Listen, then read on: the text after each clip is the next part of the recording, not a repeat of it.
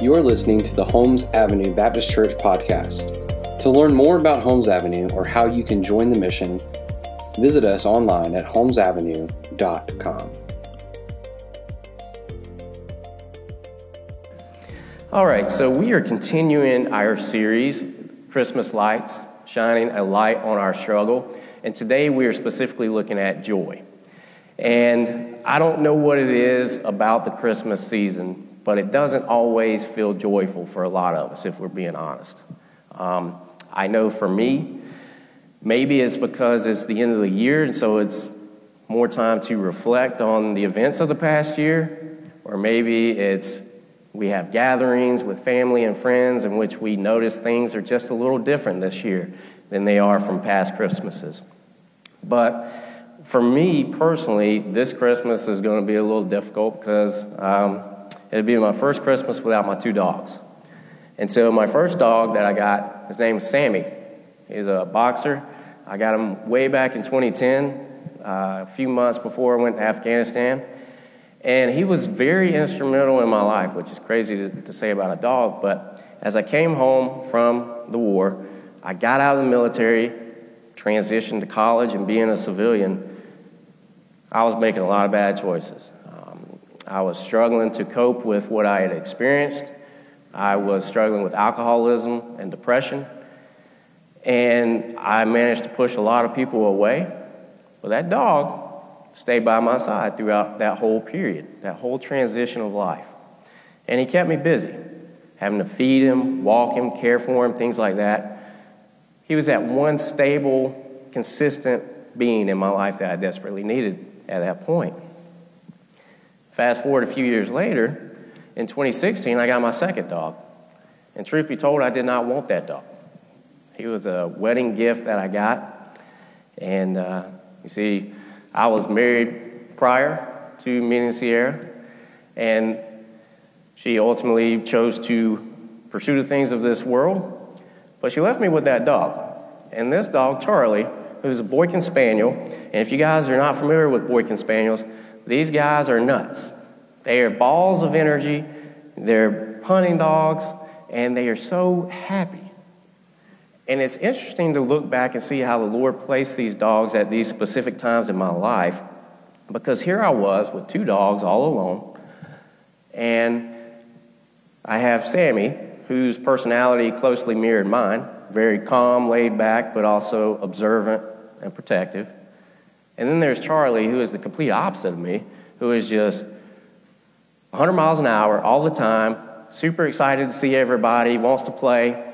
And so he kept me busy as I was going through that separation and that divorce of having to play with him, having to keep him occupied, having to take him on long walks and uh, make sure he's getting all his energy out. So he made me feel needed at a time in my life when I desperately needed to feel needed. And every time I walked in that door and saw how excited he was to see me, just made me feel so wonderful at a time when I really needed it. He also had a medical condition. Um, he suffered from seizures, and so he actually did need me. I had to give him medication multiple times a day, um, sometimes two times a day, sometimes three times a day, but he made me feel needed. But this year, rather unexpectedly, both of them uh, passed away. Both on a Monday, both seven months apart. It was very interesting. Um, but in a few weeks, we're going to be going up to my parents' house, and it's going to be the first time going up there without them. And it's going to be different, you know? They love going up there. I don't know what it is about going to my parents' house, but they just became different animals, literally. They would run wild and just have a blast. And so it's going to be different being there without them. And I notice the same is true for many of you. That Christmas time does not always bring feelings of joy, it brings feelings of sadness. Maybe it's the remembrance of the loss of a loved one. That this Christmas will be that first Christmas when they're not there. Or maybe it's the loss of health, where you physically can't go and do and celebrate in the ways that you were so accustomed to doing. Or maybe it's the loss of a job, which impacts you financially. So you can't do like you're accustomed to doing and blessing others with Christmas presents or whatever it may be. Or maybe you're sitting there thinking, There's absolutely no hope for me whatsoever. I am too far gone, and there's nothing that God can do for me. Been there. But the reality is, the Christmas season doesn't always feel so joyful. But what I want to show you today from our text is how you can still have joy in the midst of sorrow. And that's because our bottom line today says that joy isn't the absence of sorrow, it is comfort in the midst of sorrow. So take your Bibles and join me. We're going to be in Hebrews chapter 4 today. So if you would go ahead and turn to Hebrews chapter 4, and we're going to be looking at three verses together. That's 14 through 16. And when you get there, we're going to read that together. So, Hebrews chapter 4, beginning in verse 14, says this Since then we have a great high priest who has passed through the heavens, Jesus, the Son of God. Let us hold fast our confession. For we do not have a high priest who is unable to sympathize with our weaknesses, but one who in every respect has been tempted as we are, yet without sin. Let us then with confidence draw near to the throne of grace that we may receive mercy and find grace to help in time of need. Let's pray. Father, again, we just come before you and all of who you are, and thank you for uh, just the opportunity to proclaim your word and share good news to uh, my brothers and sisters here in this room and online. And Lord, I just pray that these next few moments as we dive into your text, that you would be with us, that your Spirit would guide us and give us wisdom and understanding as to what you're saying. And Father, I pray that uh, I would be faithful to the message you've given me. And if I say anything that is not from you, but is from my own lips, that it will fall on deaf ears. And I pray these things in Jesus' name. Amen. So, what I want to show you this morning from the text is three ways that you can have joy in the midst of sorrow. And the first of which comes from verse 14, and that is Christ must be our confession. Okay? So, the first thing we need to understand about what a confession is is what is a confession? A confession, simply put, is a statement of belief that a person bases their life on. And so, for us as believers, our confession has to be Jesus Christ. So, you might be sitting there thinking, well, why? And I believe the author of Hebrews gives us the answer to that question right here in the first part of verse 14. He says, We have a great high priest who has passed through the heavens. So he's a great high priest, and he's passed through the heavens. And so, what the author is saying is because Jesus is a great high priest who has passed through the heavens, we base our whole life on that fact. So let's unpack this a little bit more. First thing we need to understand about verse 14 is the role of the high priest. And so stay with me just for a few moments. We're going to take a road trip way on back to Genesis. So, but before then, Hebrews chapter 2, verse 17 tells us, Therefore, he had to be made like his brothers in every respect, he being Jesus, so that he might become a merciful and faithful high priest in the service of God to make propitiation for the sins of the people. So, simply put, according to Hebrews chapter 2 verse 17, a high priest works in the service of God, but not only that, they offer a propitiation for the sins of man. So, what's a propitiation? It's just a fancy word for satisfying the wrath of God against sin. So, that's what a high priest does. They offer a sacrifice of an animal to satisfy the wrath of God. Well, why do they need to do that? Let's back on up some more. Let's go all the way back to Genesis chapter 3. If you remember in the garden, Adam and Eve enjoyed perfect fellowship with God the Father. But in Genesis chapter 3, sin ruined all that. Because of sin, there is a wall of separation between us and God. But that's not where the story ends. God instituted the role of the high priest so that man may continue to enjoy that relationship with God. But it's only through the sacrifice in order to have that relationship because blood has to be shed in order for sin to be forgiven. So that's the role of the high priest. So we see the problem here. We are separated from God because of our sin. But the problem with this whole institution of the high priest is that it was never meant to be the fix all for our sin. Because you have a human high priest who sins, sacrificing an animal for human sin. So you have animal blood covering human sin. Doesn't work ultimately. But the point is, it's all ultimately pointing to something greater, to a high priest whose blood would cover sin for all time. And that high priest is Jesus Christ. And we also see he is a great high priest because he is merciful and faithful. Where every other high priest in the history of man has fallen and failed ultimately, Jesus Christ did not. He kept the law perfectly, he did not sin. That is what makes him a great high priest. But also, we see that he has passed into the heavens. So his work is not done. He is actively fulfilling the role of the great high priest right now as we speak by interceding between us and God. No other high priest can say that, only Jesus Christ. And so, if you want to experience joy in this life, you must confess Jesus Christ as your confidence, or excuse me, as your confession. So, I've already given you one definition of confession.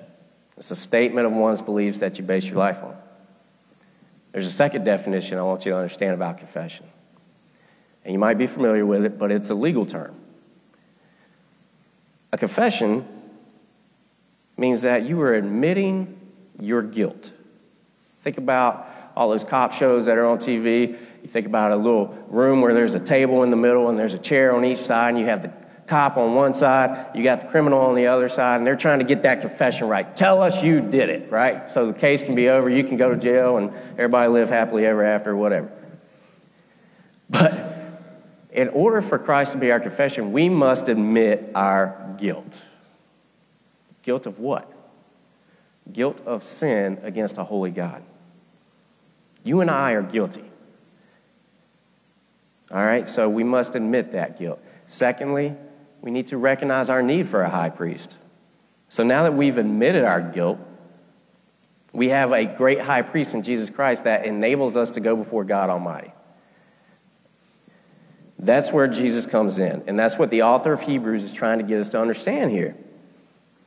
Because of our sin, the wrath of God remains on us. But Jesus Christ, through his death, burial, and resurrection, has paid for that sin so that the wrath of God was poured out on him and not on us.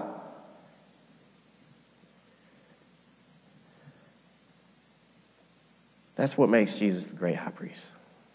And so, if we admit our guilt and we recognize our need for a high priest, the third way that we can have this joy is through holding fast. And that's what the author says here in verse 14. He says, Hold fast. Hold fast. And this is a great reminder for some of us this morning that maybe you're experiencing sorrow. It's that reminder hold fast. And we do that by preaching the gospel to ourselves each day. It's not enough that we meet once a week. We need to be reminded of what Christ has done for us on a daily basis. And here's a couple ways that we do that. First, real simple listen to worship music when you're in the car. And this is primarily me because I'm guilty of not doing that. I like to listen to rock music when I'm in the car. But listening to worship music, it's such an easy way to fix our mind on what Christ has done for us by listening to worship music and singing along and singing his praises. Secondly, spending time in the Word each morning, carving out 10 minutes of your day to sit there and say, I am going to spend time in the Word. I'm going to sit and listen to what God has for me in His written Word, and that's how I'm going to start my day. Also means having an avid prayer life. You say, God, I'm not really feeling very joyful this Christmas season. Tell him that. Pray. God, I do not feel very joyful right now. I need you to increase that joy in my life. But pray into him. And so that is the first step to having joy in life is Christ is our confession. The second point that we see here comes from verse 15, and that is Christ is our comforter. So, here in this verse, there's a lot going on. First, we see the humanity of Christ on full display, but we also see the deity of Christ on full display. First, listen to what he says. He says, He sympathizes with our weakness and has been tempted as we are. So that's his humanity there. He's experienced everything that we as humans experience. You think about in his life, what we have record of, he has dealt with heartbreak. We see that in the Gospel of John, in the death of his close friend Lazarus. He wept at Lazarus' tomb. He knew heartbreak. He felt compassion. You think about his cousin, John the Baptist, who was wrongly imprisoned and beheaded. His heart was broken for that. He felt betrayal. One of his close followers betrayed him to the local authorities in Judas. He felt rejection. His own brothers said, No, we don't believe what you're saying. His own hometown of Nazareth said, No, you're not the Messiah. So he knew rejection. But the bottom line is, Christ, he witnessed the brokenness of humanity every day of his life on this earth, and he still sees it today as he is reigning on the throne. So that's his humanity. Now we see his deity in this verse. Look at the end of verse 15. It says, But one who in every respect has been tempted as we are, yet without sin. This is a profound statement. Think about the temptation of Jesus, right? Matthew, Mark, and Luke all give us an account of Christ being driven into the wilderness by the Holy Spirit, where for 40 days he fasts and he is tempted by the devil. I've fasted a few times in my life, only for a day. I cannot imagine fasting for 40 days, right?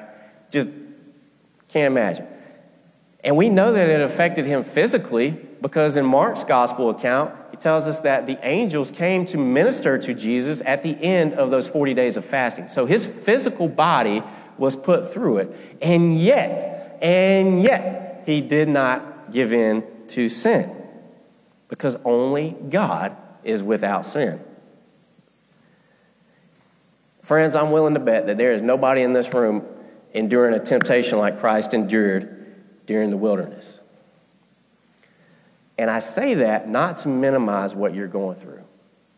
I say that to point you to Christ who has endured what you are enduring, and he overcame.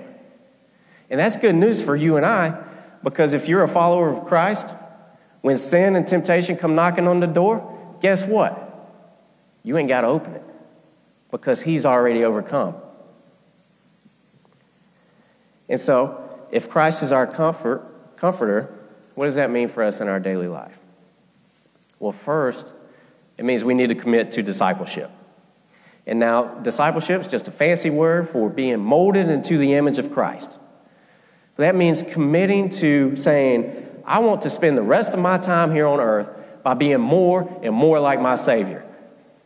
Well, how do you do that? Well, first, means being intentional intentionally seeking out somebody or somebodies in this church or in your walk, say, hey, I want to be intentional with you to pour into you to make you more like Christ, or saying, hey, I want you to pour into me to make me more like Christ. So you have to intentionally seek people out to do that. And so be praying, church. Hey, who can I be discipling? Who has God placed in my circle and in my daily walk that I could be investing in. So be intentional. Here's where it gets a little uncomfortable for most people it means being vulnerable, it means being willing to open up to somebody and say, Brother or sister, this is what I'm struggling with. I am having a hard time with this or this or whatever it may be. Or being willing to open up and share your testimony. My testimony before Christ is ugly, but that's the point, right? That's who I was before Christ an alcoholic, an addict, somebody who did terrible things. But Christ transformed all of that, right? So being vulnerable, sharing your story with other people, also means being accountable. being willing to say, I want you to hold me accountable. So that when that brother or that sister sees you falling by the wayside or maybe not doing what you're supposed to be doing, they say, Hey, brother, hey, sister, pick it up. You're not doing what you need to be doing. And so that's what being committed to discipleship looks like. It means being intentional, it means being vulnerable, it means being held accountable. And some of you might be sitting there thinking, well, that's all well and good, but nobody understands what I'm going through, right? Like, that might be your story, but that's not my story. Nobody understands what I'm going through. I want, to, I want you to hear this Jesus does. I might be able to relate to you on some level, but Christ knows exactly how you feel right now because he has been through it. I just gave you a handful of examples from his earthly ministry, but he knows how you feel. He knows when you're sad. He knows when you're angry. He knows when you're happy. He rejoices with us in the good things that happen to us in this life. But more importantly, he stands before the Father right now, being the great high priest that he is, interceding for us. And so take comfort in knowing that we have direct access to God the Father through Christ the Son. So let him be your comforter. So if Christ is our confession, if Christ is our comforter, the third point that I want to share with you this morning is Christ is our confidence. Let's look at verse 16 together. The author says, Let us then with confidence draw near to the throne of grace, that we may receive mercy and find grace to help in time of need. And I know for me personally, it's easy to read over this passage and just completely miss what the author is saying here. But this is the biggest statement that he is making in these three verses. He's saying, approach the throne of God with confidence. if you think back to our first point when we were talking about the role of high priest, the high priest was the only one that could go before God because of the sin of man. But here the author is saying, You, sinner, and I, sinner, can go before the throne of God and not tiptoe in there, but walk in confidently. That is a huge statement. But that is only because of Jesus Christ, because he upheld the law. He endured the cross. He was buried. He was resurrected. And now he's saying, because I did that, I want you to come before the throne boldly. Our confidence rests in the finished work of Jesus Christ. That's how we come boldly before the throne. And those of you with children, you think about when they, they want something they come walking in the room, maybe quietly, tiptoeing in, come stand before you with those big sad eyes, whisper, talk faintly, saying, Mommy, Daddy, can I have this? That's not what the author of Hebrews is saying here. He's saying, You walk in before the throne of God Almighty confidently, expecting Him to hear your prayer, expecting Him to act on your behalf. That's amazing. And so, my question for you, church, is this Do you have this confidence? Do you have that confidence? And if you do, the application from this verse is this draw near. Draw near to the throne of God. And that means speaking honestly and plainly with Him. You're sad this Christmas? Tell him. You're angry? Tell him. You're upset over the way things are going in your life? Tell him. He wants to hear from you, his child. He wants to know these things. He wants to hear you say them because he loves you. It doesn't mean he doesn't want to hear the bad things going on in your life. It doesn't mean that he's too busy to hear from you. No. Come before the throne boldly with confidence, saying, God, I am not happy with the way things are going right now. I am upset over this. I have been wrongly accused of this. This is not right. This is not fair. Do something. Draw near and tell him what's on your heart. For those of you here that maybe you don't have that confidence, my question is don't you want that confidence? If you don't have any assurance, any firm foundation in this life, and here it is available, don't you want it? And here's how you can have it. First, need to recognize that Christ is the only one that could ever make things right between you and God. That's what makes him the great high priest, as we've already talked about. So that's the first thing. You've got to recognize that He is the only way between you and God. And secondly, you say, God, I am sick and tired of doing it my way because it has not worked out. It means submitting to Him and saying, God, you're the only one that can make things right in my life. I trust your way and not my way. That's where it starts. So as we close our time together, I like to end with a quote that I really love from Billy Graham, a famous evangelist that many of you are familiar with. He once said, God never takes away something from your life without replacing it with something better. And I've thought a lot on this quote and what it means and things like that. And I, I, as I shared from the introduction about the story with my dogs, how both of them have gone this year um, sandwiched right in between both of their deaths, I got married. And on the day that Sammy actually passed away, right after he passed, we found out we're having a little boy. So he has given these good things, but more than that, he's given us himself. That is the something better that he gives when he takes away. He's given us Himself. That, my friends, is how we're able to have joy in the midst of sorrow. It's that we have Christ. You see, joy is not based on our circumstances, it's based on who our confession, on who our comforter, and who our confidence is. Joy is comfort in the midst of sorrow. So I'd like to invite you to pray with me as we end our time together.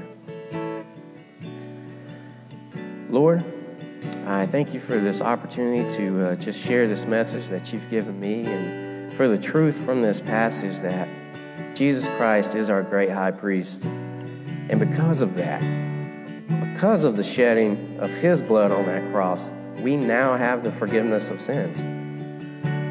And that should be the source of our joy this Christmas season. And that doesn't minimize the pain or the heartache that we feel, but just the remembrance that we have something greater. We have Christ Himself. And so, Father, as we conclude our time together this morning, I pray that your Spirit would just stir in the hearts of your people, that we would be reminded of all that you've done for us this Christmas season, that it all started with being born of a virgin and Lord, we just praise you for all that you're doing in our lives, even when we can't see it. And for anyone here that is uh, not sure of that confidence that we as believers have and they want to know more, I pray that today would be the day that you would quicken their heart to come and talk to myself or Pastor Walter to learn more about what it means to have that confidence and to experience that joy. Father, we pray these things now in your holy name. Amen.